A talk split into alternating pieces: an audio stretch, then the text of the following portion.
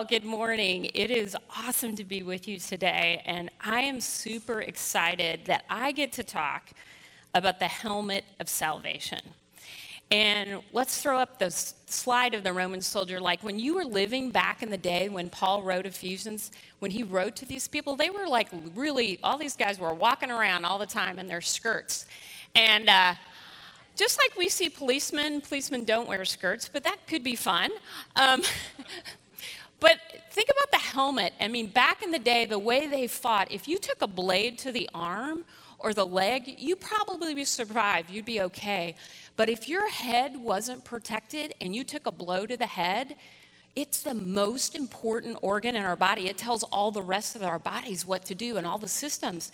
You were going to be a goner. And so they really understood the importance of the helmet of salvation. And I have loved and been passionate about learning about the brain for like two decades. I know it's like a hobby, and I'm, don't get scared. I'm not super scientific, so I'm not going to throw a lot of like hypothalamus and amygdala words at you. Um, I'll make it really simple, but I love the brain. And so my girls are 25 and 29, and growing up, I talked to the brain about them. I would say I talked to the brain about them. They would say, with maybe an eye roll, that I lectured them about the brain, but I don't know if you can relate to this, but we, um, we have emotion. We had emotion in our house. We still have emotion. Um, and sometimes that emotion would just get out of control. There'd be lots of words and all, about all the things. And I would say to them, like, well, right now, what's happening is, is you're being driven by your emotional brain. It's this automatic process that's happening, and it's running the show. And I need you to go to your room and take a little time to engage, engage your neocortex. And the neocortex is at the front of the brain. Just picture them, okay? It's at the front of your brain. I know, mom, I know what my neocortex is. It's where we plan, it's where we do executive functioning, it's where we problem solve. Go to your room, but come back down when you've gotten your feelings under control. And honestly, sometimes I sent myself to the room, to my room to engage my neocortex, and they would come down and I would say to them, Wow, you shifted your feelings. You weren't driven by them. You thought with this amazing brain that God has given us. And you guys, there's still so much they don't understand about the brain. It is crazy. The other thing I would tell them, and feel free to use any of this parenting stuff, um, about drugs and alcohol, like I would say to them, look, there's many, many reasons you don't want to use drugs and alcohol. But here's one of the number one. Your brain is not fully developed until you're 25 years old. Do you want to mess with those mechanisms? You might, you might, who knows, ruin a pathway that will never be available to you in your life. And um, when my daughter Amy turned 25, she just called and said, Mom, my brain is fully developed. And I was like, You are right. And of course, there was a but. I said, But here's really what's cool, Amy, is that your brain and my brain, and no matter how old you are, our brains can continue to learn and lay down new neural pathways and create new ways to think and connect with God and each other. And I would, um, I talk about the, I love the study of the London taxi drivers. Um, to become a taxi driver in London, which is this humongous city, you have to memorize the map of London. And um, it's like 8 million people, all those roundabouts. I hate the roundabouts. Anybody else feel like they're not quite sure what they're supposed to do when they get to the roundabout? That's me. I'm the annoying one. But had, they had to memorize where Big Ben was and where the one way streets are. And what they did was they took a group of people who were going to be taxi drivers and they took a picture of their brain an MRI scan. Then the folks studied, memorized, learned, passed the test. Then they took the brain study on the other end and they could see that the brain had changed, you guys. God did that. He designed it that way that we could have new neural pathways in our brains. It's just so exciting to me that there is this possibility of always learning and growing with God. And so I want us to read our passage today and which is uh, from Ephesians 6, but we're going to read it in the message version today. And that about wraps it up. God is strong and he wants you to be strong. So take everything the master has set out for you, the well made weapons of the best materials. and put them to use so you will be able to stand up for everything the devil throws your way. There, this is no afternoon athletic contest that we'll walk away from and forget about in a couple of hours. This is for keeps. It is a life and death fight to the finish against the devil and his angels. Be prepared. You are up against far more than you can handle on your own. Take all the help you can get, every weapon God has issued, so that when it's all over but the shouting, you will be on your feet. Truth, righteousness, peace, faith, salvation are more than words. Learn how to apply them. You'll need them throughout your life. God's word is an indispensable weapon. In the same way, prayer is essential in this ongoing warfare. Pray hard and long. Pray for your brothers and sisters and keep your eyes open. Keep each other's spirits up so that no one falls behind or drops out. Now, I don't know about you, but I don't wake up in the morning thinking about spiritual warfare. It's just not a thing for me. But I have to say that this series has been amazing.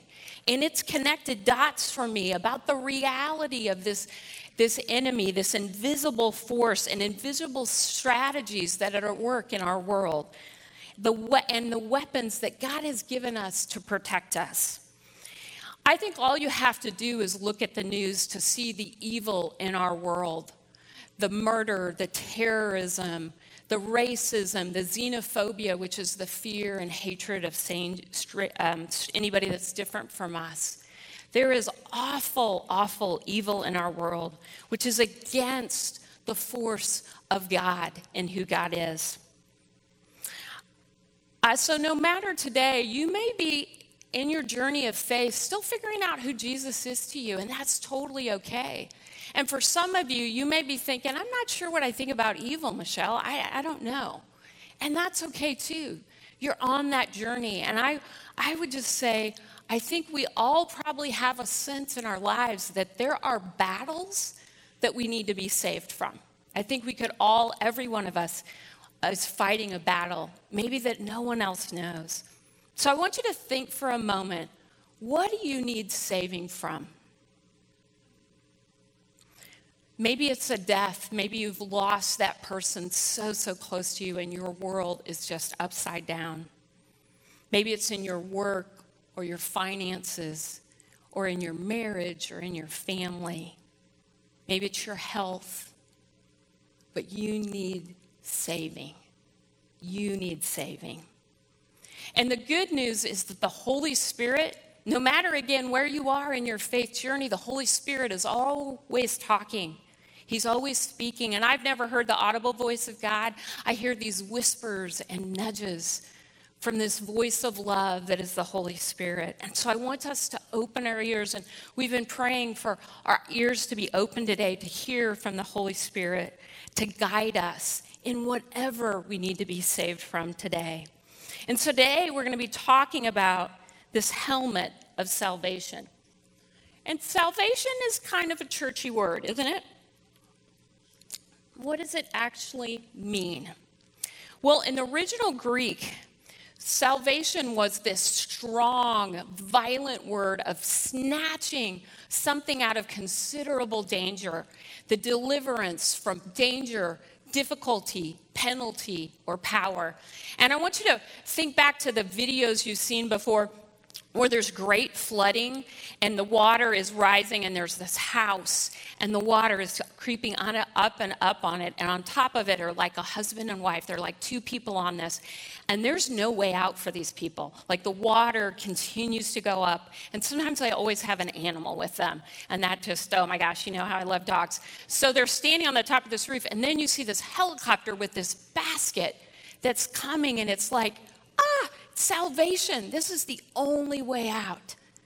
And that is what God does for us. He saves us. And when we think of salvation, we think about, and Dan talked about it earlier, about sort of the, our eternal salvation, where we make a commitment. On the other side of this walls are all our, our Heartland kids, and we talk to them all the time that Jesus can be your forever friend. And all you do have to do is say yes to him. I want a friendship with him. And he forgives us of all our sins because of what he did on the cross. And we're going to be with him forever in eternal life, just like Tom Apel is today face to face with Jesus. So salvation is a one and done. It's something that happens that we make a commitment to. But it's also this ongoing process that is at work in us. Salvation is us becoming more and more like Jesus in this ongoing process. So I want us to read from Philippians, and this is Paul again writing the Philippian church. And these guys are all, they've already made their friendship with Jesus. They're committed Christ followers. And he says this Work out your own salvation with fear and trembling, for God is at work in you, both to will and to work for his good pleasure. Now, that sounds like not a one and done, that sounds like an ongoing process of something that we need to be involved in.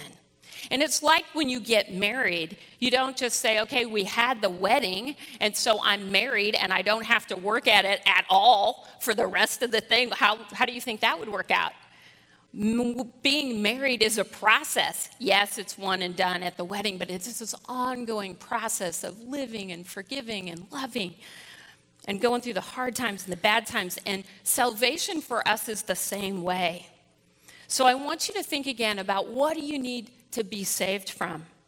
Maybe it's fear or loneliness or disappointment or finances or a health diagnosis or grief or an inner critical voice of shame and condemnation that is always with you. Maybe it's an addiction or depression or a job that's sucking the life out of you. But what do you need to be saved from today? For me, how I would answer that question is it's been a year of a lot of change for me. My mom died in November after a long illness. And um, I think about humans this way. I think we there are two forces in our world. We we need to have a balance of togetherness and community and being with people, and then we have this individual or we need to be able to be alone and have our own life course and know how we're created and how to have a meaningful life. So we have togetherness and individuality, and whenever we have a death or a divorce or something changes or even a birth of a new child, our balance changes. And I would say to you that I am still in this not new normal. I've never lived on this planet without a parent alive. And I'm still figuring out what does that work look like? And there's still a missing for me. So I need saving from that. And we're going to talk about the two strategies that the evil one uses to impact this amazing thing that is between our ears, our brains. And you know what these strategies are? They keep us from being present to God, to make space to hear His voice. They drown out, these strategies drown out a meaningful life that God has called us into. These strategies distract us from God. What is really cool is that God has designed our brains to adapt and change and lay down these new pathways. Studies have shown that when we change our brain chemistry, we, we can change it by just interpreting data differently. Just by thinking differently, we can change our brains. So we are not stuck in these strategies I'm going to talk about. We get to participate with God in our salvation. So, the first strategy that the evil one uses, I want us to look at that verse again and a little bit more. So, from Philippians 2 work out your salvation with fear and trembling, for God is at work in you for both to will and to work for his good pleasure. Notice the very next thing Paul says. Work. Oh, do everything. Oh, it's in yellow. Do everything without grumbling or arguing. So, the first strategy that the evil one uses is complaining, you guys. It's the very first thing that Paul talks about. Don't complain. Later in Philippians, one of my favorite books in the Bible, he says this uh, Philippians 4. Finally, brothers and sisters, whatever's true, whatever's noble, whatever's right, whatever's pure, whatever's lovely, whatever's admirable, if there is anything, anything at all is excellent or praiseworthy, think about such things. We, God works with us to transform our minds.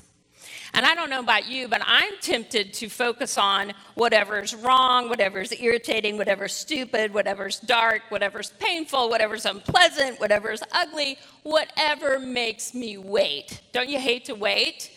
I can focus on those things. And when we complain, I think the evil one loves it because we express and we focus our attention on our dissatisfaction, our pain, and our resentment. One way that we can use complaining is to connect with other people. The psychologist Brene Brown calls it common enemy intimacy. Common en- enemy intimacy. I want you to think if you've ever done this. So let's say I have a problem with Sue, and Sue makes me very upset. I go to my best friend Renee, and I say, You are not going to believe what Sue did.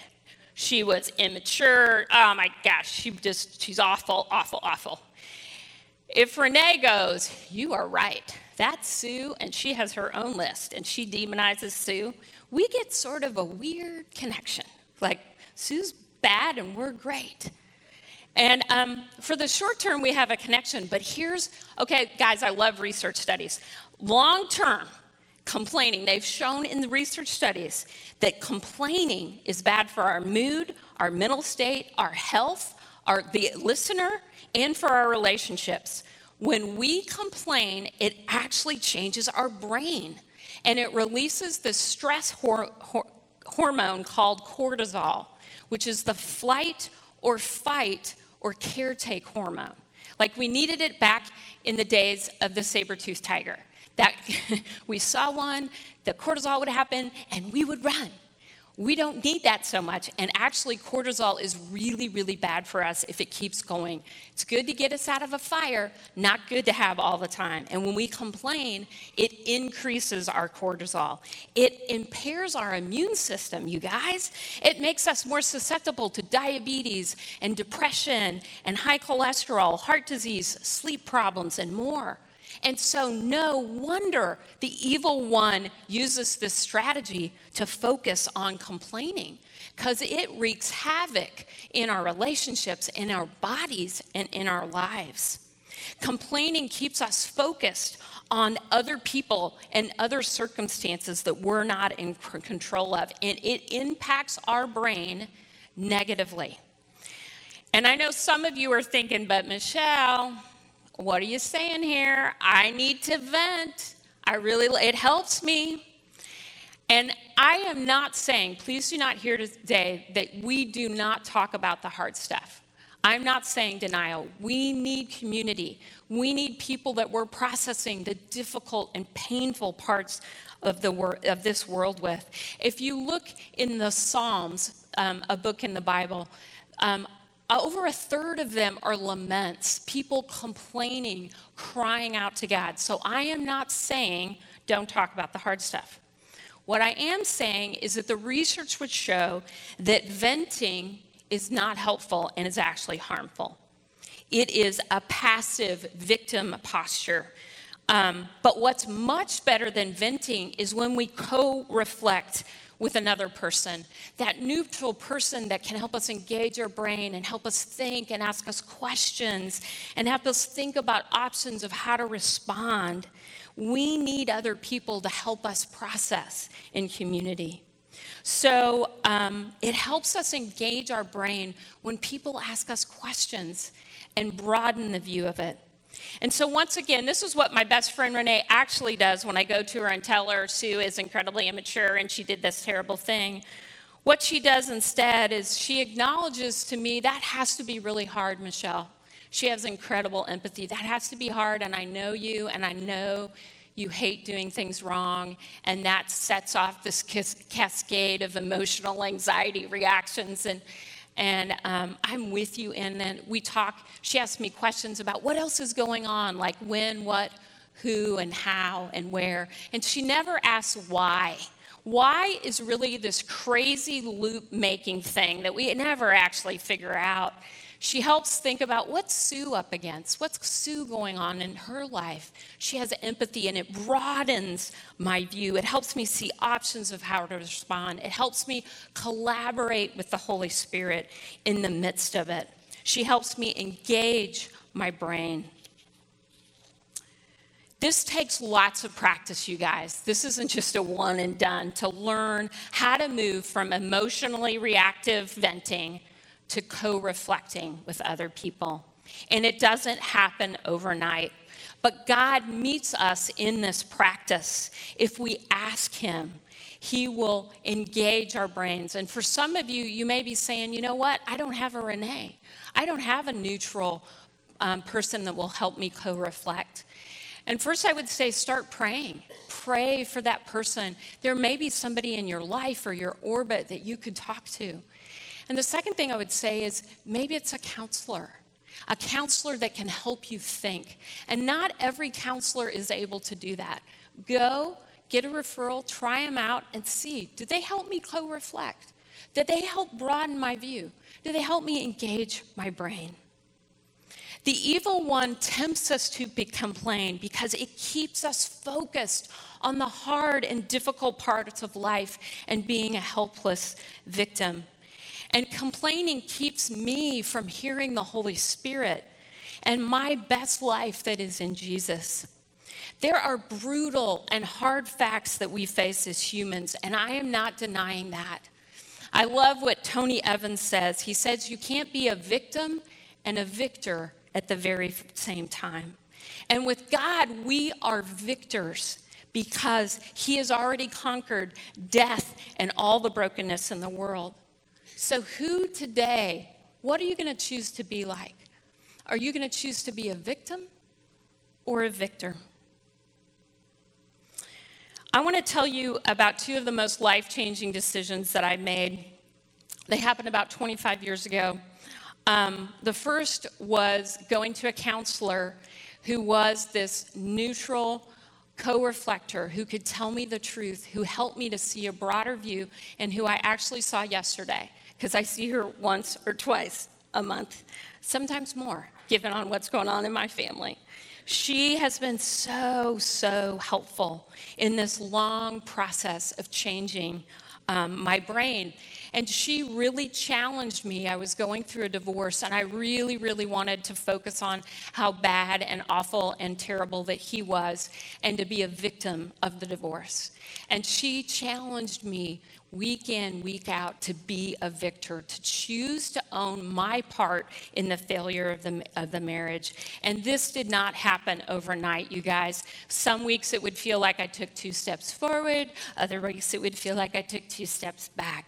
But over time, I have to tell you, my brain is different today from all the work of co reflecting with her and with other important people in my life it when ha- when crisis happens now i just don't respond the same way because i've god has laid down new neural pathways to deal with challenge to deal with crisis to deal with anxiety and death and yuckiness. And it truly changed the trajectory of my life and my kids lives and my family's lives. And so the antidote to complaining is first co-reflection reflecting, talking to people about what's going on in your world. But the next one is gratitude. Gratitude is huge, guys. They've shown this in studies. Just Google Bible verses and gratitude, and there's a ton of them. You could do a word study on it. There is something about gratitude that makes space for our relationship with God. It like helps us breathe. Every, James tells us, every good and perfect gift came from God. And all of us have gifts that I know that I just bypass, often because I'm too busy. But something about gratitude re changes my posture to God. And I can be thankful for who He is in all His amazingness and the many gifts He's given unto me. One thing that, that you can do so when something difficult or hard happens to you, I have a difficult conversation I'm going to have tomorrow. And I, in the midst of it, if I could think about the good, that like this is actually going to change this relationship that we're talking about hard things. The research would show that just having that one good, grateful thought about the hard thing changes our brain chemistry. It changes our pathways. And so, gratitude, filling our days with gratitude. The scientist Robert. Emmons says this about gratitude. The practice of gratitude can have dramatic and lasting effects in a person's life. Gratitude can lower blood pressure, improve your immune function, facilitate more effective sleep. I'm all for that. Uh, gratitude reduces a lifetime risk for depression and anxiety and substance abuse and disorders, and a key resilience factor in the prevention of suicide. Gratitude, the evil one does not want us to be grateful, you guys, because gratitude can change us. So, I have an action step for you if you choose to accept that there are going to be two in this message. The first one is would you, from here on out, and you have it a little bit harder than the 11 o'clock people, is that you will fast from complaining for the rest of the day. And I did this, I started this pr- practice about eight years ago, and I'm not going to sugarcoat it. It's hard. Like, I didn't realize how much I complained. And it made me think before I spoke. I was like, okay, I can't say that. I got to say something else.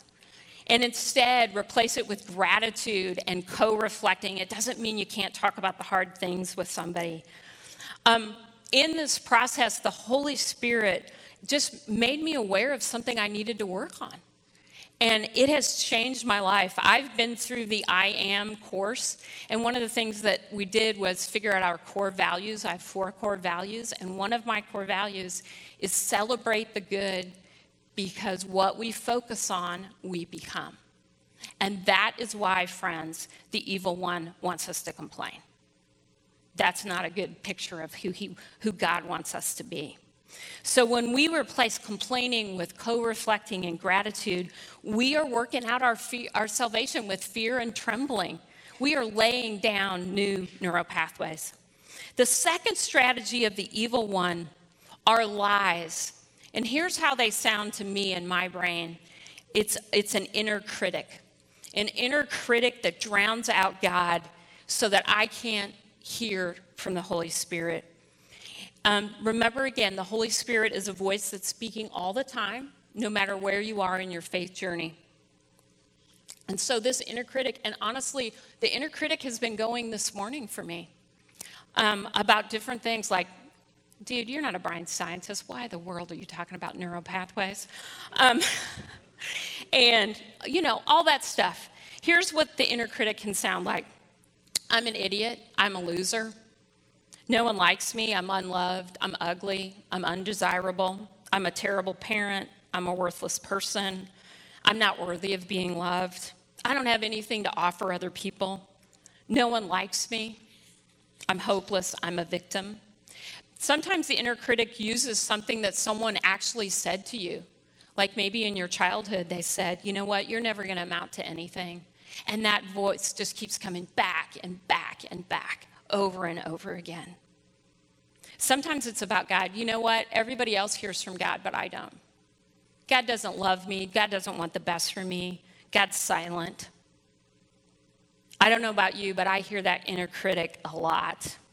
And here's the deal that is the evil one, that is the deceiver and the accuser. And I love what Joe said when he talked about the breastplate of righteousness he said, he poses this question when we hear that inner critic, when we hear those lies, asking this question, take the thing that you're thinking about.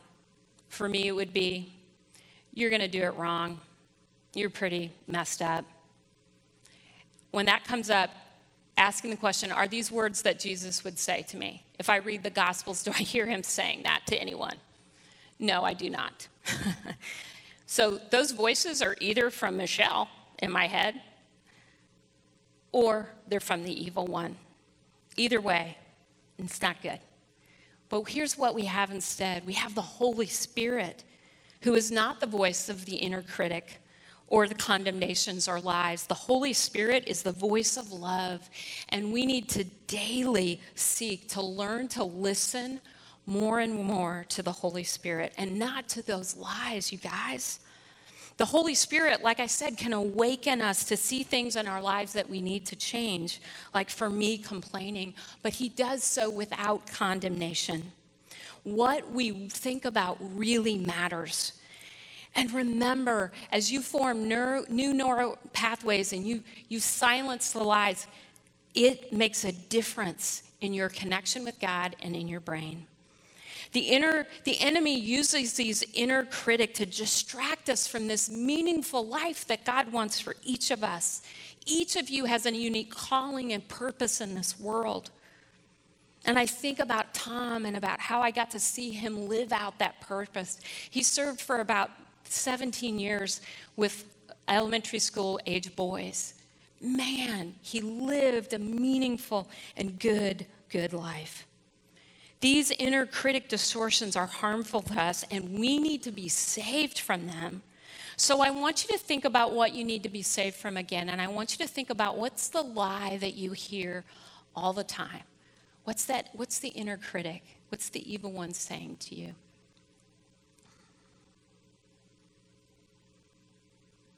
One big way that we counter and combat the inner critic is prayer. Ephesians 6, I want to read it to us again. Prayer is essential in this ongoing warfare. Pray hard and long. Pray for your brothers and sisters. We need to pray, it is a weapon for us. I want to tell you about a new prayer practice that I have that I started in June. And I actually used it this morning when I felt the inner critic get going. I wrote this breath prayer and Google breath prayer because it'll explain more about how to do it. But I wrote this prayer that was, those words all mean something to me. Words are really important and to me and I, I prayed about them and these are the words that i have and i pray this for my people i pray it for people that i'm that are di- going through difficulty i pray it for my kids and as i breathe in i would i will say may i and I say it silently in my head. And then as I breathe out, I will say, Be healthy. Be healthy physically and spiritually and emotionally. Then may I be um, connected with the first one. And I do each phrase in and out. Sometimes I'll set my timer for five minutes and just pray that. And something happens, you guys. Something happens in my brain and in my heart and in my mind. Prayer changes our pathways. So it one of the things I also do, well, I'll put my hand on my chest and I will think about the fact that the Holy Spirit lives in me. The Holy Spirit that raised Jesus from the dead lives in me and can live in you if he doesn't already. That is amazing to me. Prayer is like anything, we get good at it when we practice it. It is a powerful tool, and honestly, I think we don't use it because we're too busy we don't make the space for it. And so, your second action step, if you choose to accept it, is to add five minutes of additional intentional prayer today. You may already be praying. That's awesome. I'm saying five minutes more. Maybe it's writing a prayer, maybe it's writing a gratitude list in your journal. I love to pray through journaling. But maybe it's praying with important people. I say to this to parents all the time pray out loud with your kids. And they're like, ugh, I feel awkward, Michelle. I don't know how to do it. It's just like, just bring your normal voice. Your kids are learning to talk to God by listening to you talk to God. Just keep it short. They'll start heckling you if you go too long. But just use your voice to say thank you and please help us and wow throughout your daily life. It changes our relationships with people when we pray with them. And maybe it's a prayer walk. I did this um, in this room this morning with a dear, dear friend, two dear friends. We just prayed and walked. And there's something for me about using my body that frees up my mind to stay focused. And we do that every Tuesday. We pray in the littles area for your kids and for the volunteers and for what God's doing in everybody's life. So pray five more minutes. Um, each day this week and see what happens. See what happens in your brain, see what happens in your life. So we need to suit up. We need to put on this helmet of salvation to protect our brains from the enemy's attacks of complaining and the inner critic lies. We must collaborate with God in our own salvation with Him through co reflecting, through gratitude and prayer. And I want to end by sharing just a story from my own life. My parents um, and I did not pray except before meals um, through most of my life until 2005 when my dad, my brilliant dad, was diagnosed with Alzheimer's and multiple myeloma. And I got a nudge from God to just go, at the end of the time that I spent with him, I would just say, Dad, can I pray? And he would always say yes. And I would pray. He would never pray, which was okay. And then afterwards, he would always say, Oh, I see, I feel more peaceful, Michelle. I feel more peaceful. And so we started just praying as a family. I would pray both with both my parents. And then um, my mom had her first stroke in about 2014. And uh, I said, Mom, can, can we start praying just every time I leave after I visit? And she said, Yeah, but I want to pray the Lord's Prayer. That's something that she prayed in her church every Sunday, and she prayed it to herself. And so we would grab hands and we would say the Lord's Prayer together. And here's the funny thing about my mom with this prayer is the very last line, she'd get super emphatic. And so now I can't say the Lord's Prayer without this. For thine is the kingdom and the power and the glory forever and ever. Amen. That's how she would say it. And so as her disease progressed, I would still do it. But here's what happened gradually, she began to lose the ability to communicate. My vibrant, such a learner, such a, an amazing mom, couldn't talk anymore, couldn't find the words. She could still hear, I could tell in her eyes and her face that she could hear me, but she couldn't speak very much. But he, I would always do the Lord's Prayer, and we would have this visit of Michelle monologuing, and then we would hold hands and we would pray, and she could remember prayer, words and phrases of the Lord's Prayer. And here's why I think she could do that she laid down neural pathways in her brain that were not affected by the diseases she was up against. They were so strong and so deep.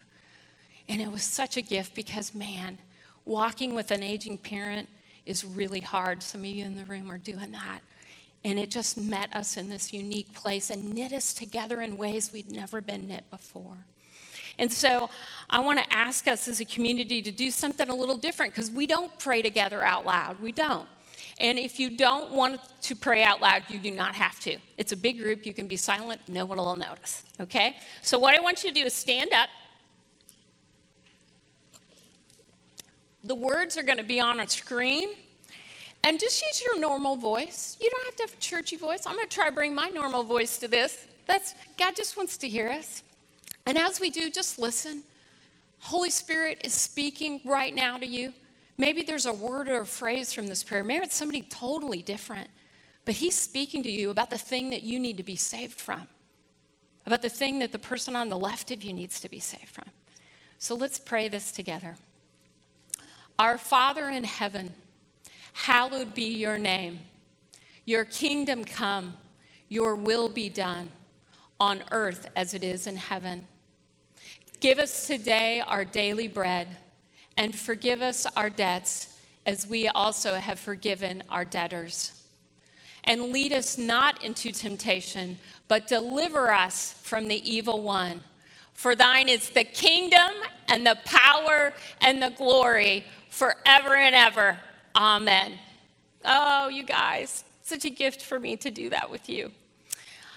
Today, um, if you'd like to come forward and be prayed for, I would love to do it. We always have our prayer team.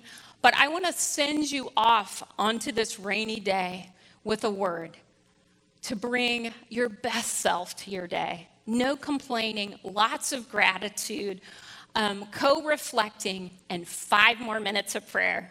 Thanks, you guys, so much for being here.